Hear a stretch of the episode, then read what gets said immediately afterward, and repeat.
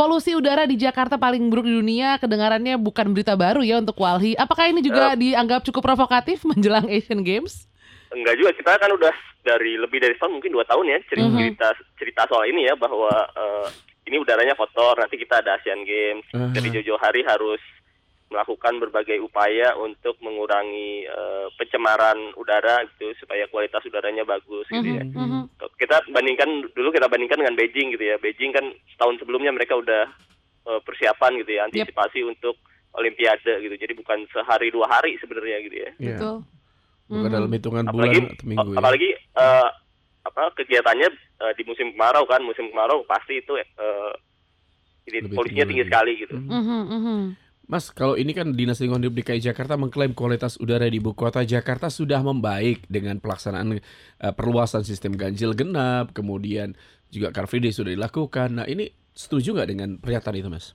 Kalau saya tidak setuju ya. Mhm. Ya eh, ada penurunan tapi sedikit sekali gitu ya. Aha. Eh, cuma satu digit aja gitu ya. Hmm. Dan dia bilang baik gitu ya karena dia menggunakan standar eh, Indonesia, baku mutu Indonesia Hmm. yang dibuat tahun 99 gitu. Tahun 99 20 tahun lalu.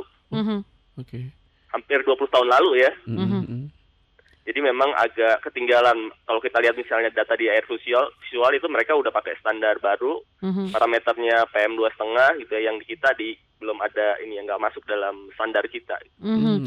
Dan eh, apa sih yang menyebabkan eh, angkanya tinggi sekali walaupun tadi saya jam 4 pagi ngecek nih Mas Jakarta Kota 161 Udah masa 161, angkanya. ya. Padahal kan masih Tuh, belum ada satu satu kendaraan. tinggi sekali tuh. Tinggi Iya, sekali iya, iya. makanya padahal Iya, kan belum ada kendaraan, belum ada aktivitas Betul. di sekitar sini. Ya, Itu memang- apakah terakumulasi itu seperti apa sih Mas? Betul terakumulasi ya. Mhm, Eh, mhm. Kemudian juga kan sumbernya macam-macam ya, selain kendaraan juga kan ada pembangkit ya. Mhm, mhm. Mm, ada industri juga gitu ya. Dan kalau musim kemarau kan eh, dia kalau musim hujan ada hujan, begitu hujan dia sedikit turun gitu ya, turun. Mhm.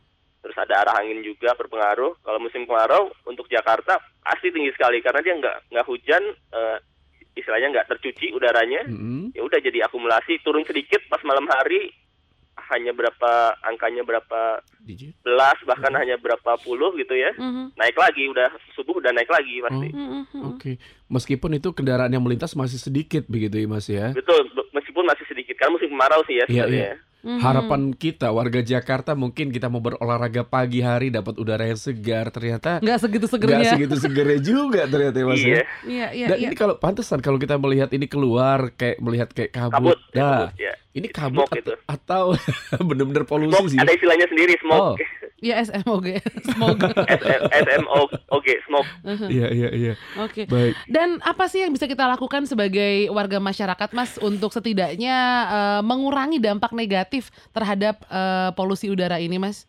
Apa harus menyiram eh, ta- apa namanya depan rumah dengan cukup Banyak rutin? gitu. kadang-kadang subuhnya malah naik kalau disiram gitu ya Makanya, gimana nih, Mas? kalau yang punya kendaraan ya kendaraannya diperiksa gitu ya Emisinya Eh, gitu ya. emisinya Hmm.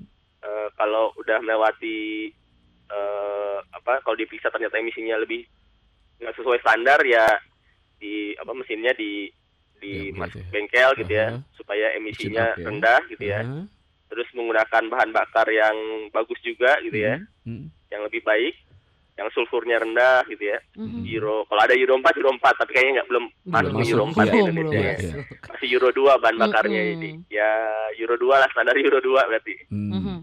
Oke. Oke. Eh, terus ya kalau bisa tidak menggunakan kendaraan pribadi ya usah semuanya nggak usah menggunakan kendaraan pribadi sih. Oke. Baik. Dan dengan banyaknya pembangunan ini persiapan-persiapan Asian Games, kalau kita lihat ruas Sudirman Tamrin saja pohon-pohon sudah banyak yang hilang nih mas. Ini juga pengaruh nggak sih ya. sebenarnya? Mhm. Itu pengaruh juga sih sebenarnya ya, terutama di mikronya gitu, iklim mikronya daerah Aha, situ ya jadi eh, emisinya juga tinggi juga gitu ya. Mhm, mhm. Terutama emisi CO2 jadi tinggi juga, eh, partikulatnya gitu, partikelnya juga Mhm. tinggi juga. Biasanya kan tanaman menyerap partikel dan eh, CO2. Mhm. Oke. Tanda-tanda visual ada nggak sih mas yang menunjukkan bahwa kualitas udara sedang buruk gitu kan? Kalau mungkin selama ini kami melihat hanya oke itu ada asap uh, polusi yang seperti Hmm. kabut. Apakah ada tanda-tanda lainnya mas? Kalau kalau dari binatang ada sih, tapi kalau Jakarta nggak ada, udah binatangnya udah punah. kayak ya kayak kunang-kunang kan ciri khas udara eh, bagus ya Oh, binatang tuh ya kunang-kunang eh, capung Hmm. kemudian katak juga kan sensitif dia kulitnya kalau Hmm. udara dan airnya kotor dia eh, gampang eh, punah gitu ya katak ya. Mhm. Di Jakarta udah nggak ada sih sudah jadi. Udah jadi sudah mas jadi kalau di indikator ya. Jakarta. Eh, eh. Iya.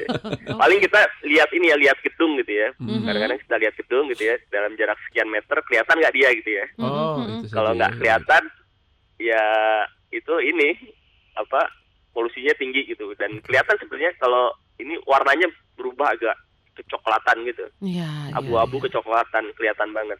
Oke. Oke. Bahkan saat Car Free Day gitu ya, kalau saya lagi di apa Car Free Day itu kelihatan wah ini polusi udara nih di atas nih bukan kabut ini bukan kabut uap air gitu. Wah ini polusi Hmm. udara nih. Mhm, mhm. Oke.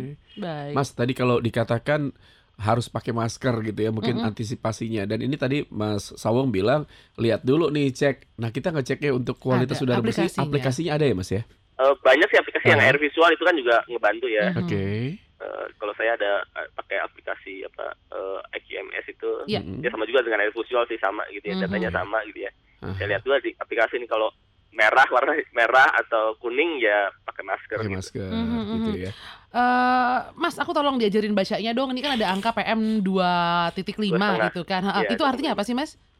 Itu namanya itu partikulat partikel yang ukurannya dua setengah mikron gitu ya. Mhm. Aha. Eh, angkanya itu kira kira-kira eh, berapa mikrogram per meter apa milimeter kub eh, mikro milimeter kubik gitu ya. Jadi Mhm. Angka itu menunjukkan banyaknya partikel gitu. Oke. Oh, oke. Mhm. Jadi- Kalau standarnya WHO dia 25 juga udah di atas 25 lah ya udah udah disarankan pakai masker. Oke, Hmm. oke, oke. Terutama yang rentan ya anak-anak, Orang terus tua. yang orang punya asma gitu orang Oh, tua oke. ya. Baik, baik. Baik. Itu jadi kita baca dulu ya mungkin dengan aplikasi ini sangat terbantu gitu ya Mhm, untuk kita mhm. bekerja di luar ruangan mungkin yang harus mondar mandir di luar ruangan kayaknya harus kayak udah siap-siap pakai masker gitu ya kalau tadi Jangan dikatakan. salah di dalam juga bisa tinggi. Oh, bisa tinggi juga dia? Baik, langsung ambil Iya, masker bisa kalau. Terutama begitu. kalau AC-nya nggak bagus gitu ya. Kalau pakai Iya, AC, iya, iya. AC-nya filternya nggak bagus, tinggi juga dia. Ayo tahun berapa terakhir dibersihin tuh filter AC-nya sahabat Sonora ya. Siap. Banyak juga yang jual ini sebenarnya banyak juga yang jual alat apa pemantau di dalam ruangan ya. Betul, Hmm. betul. Udah umum biasanya. Mhm. Oke. Mas Awang terima kasih nih waktunya bersama Sonora. Jadi paling tidak ini kita jadi tahu nih. Mhm. Jadi ada indikator-indikatornya kita mengetahui kalau kondisi di luar nih kayaknya sudah polutannya udah tinggi.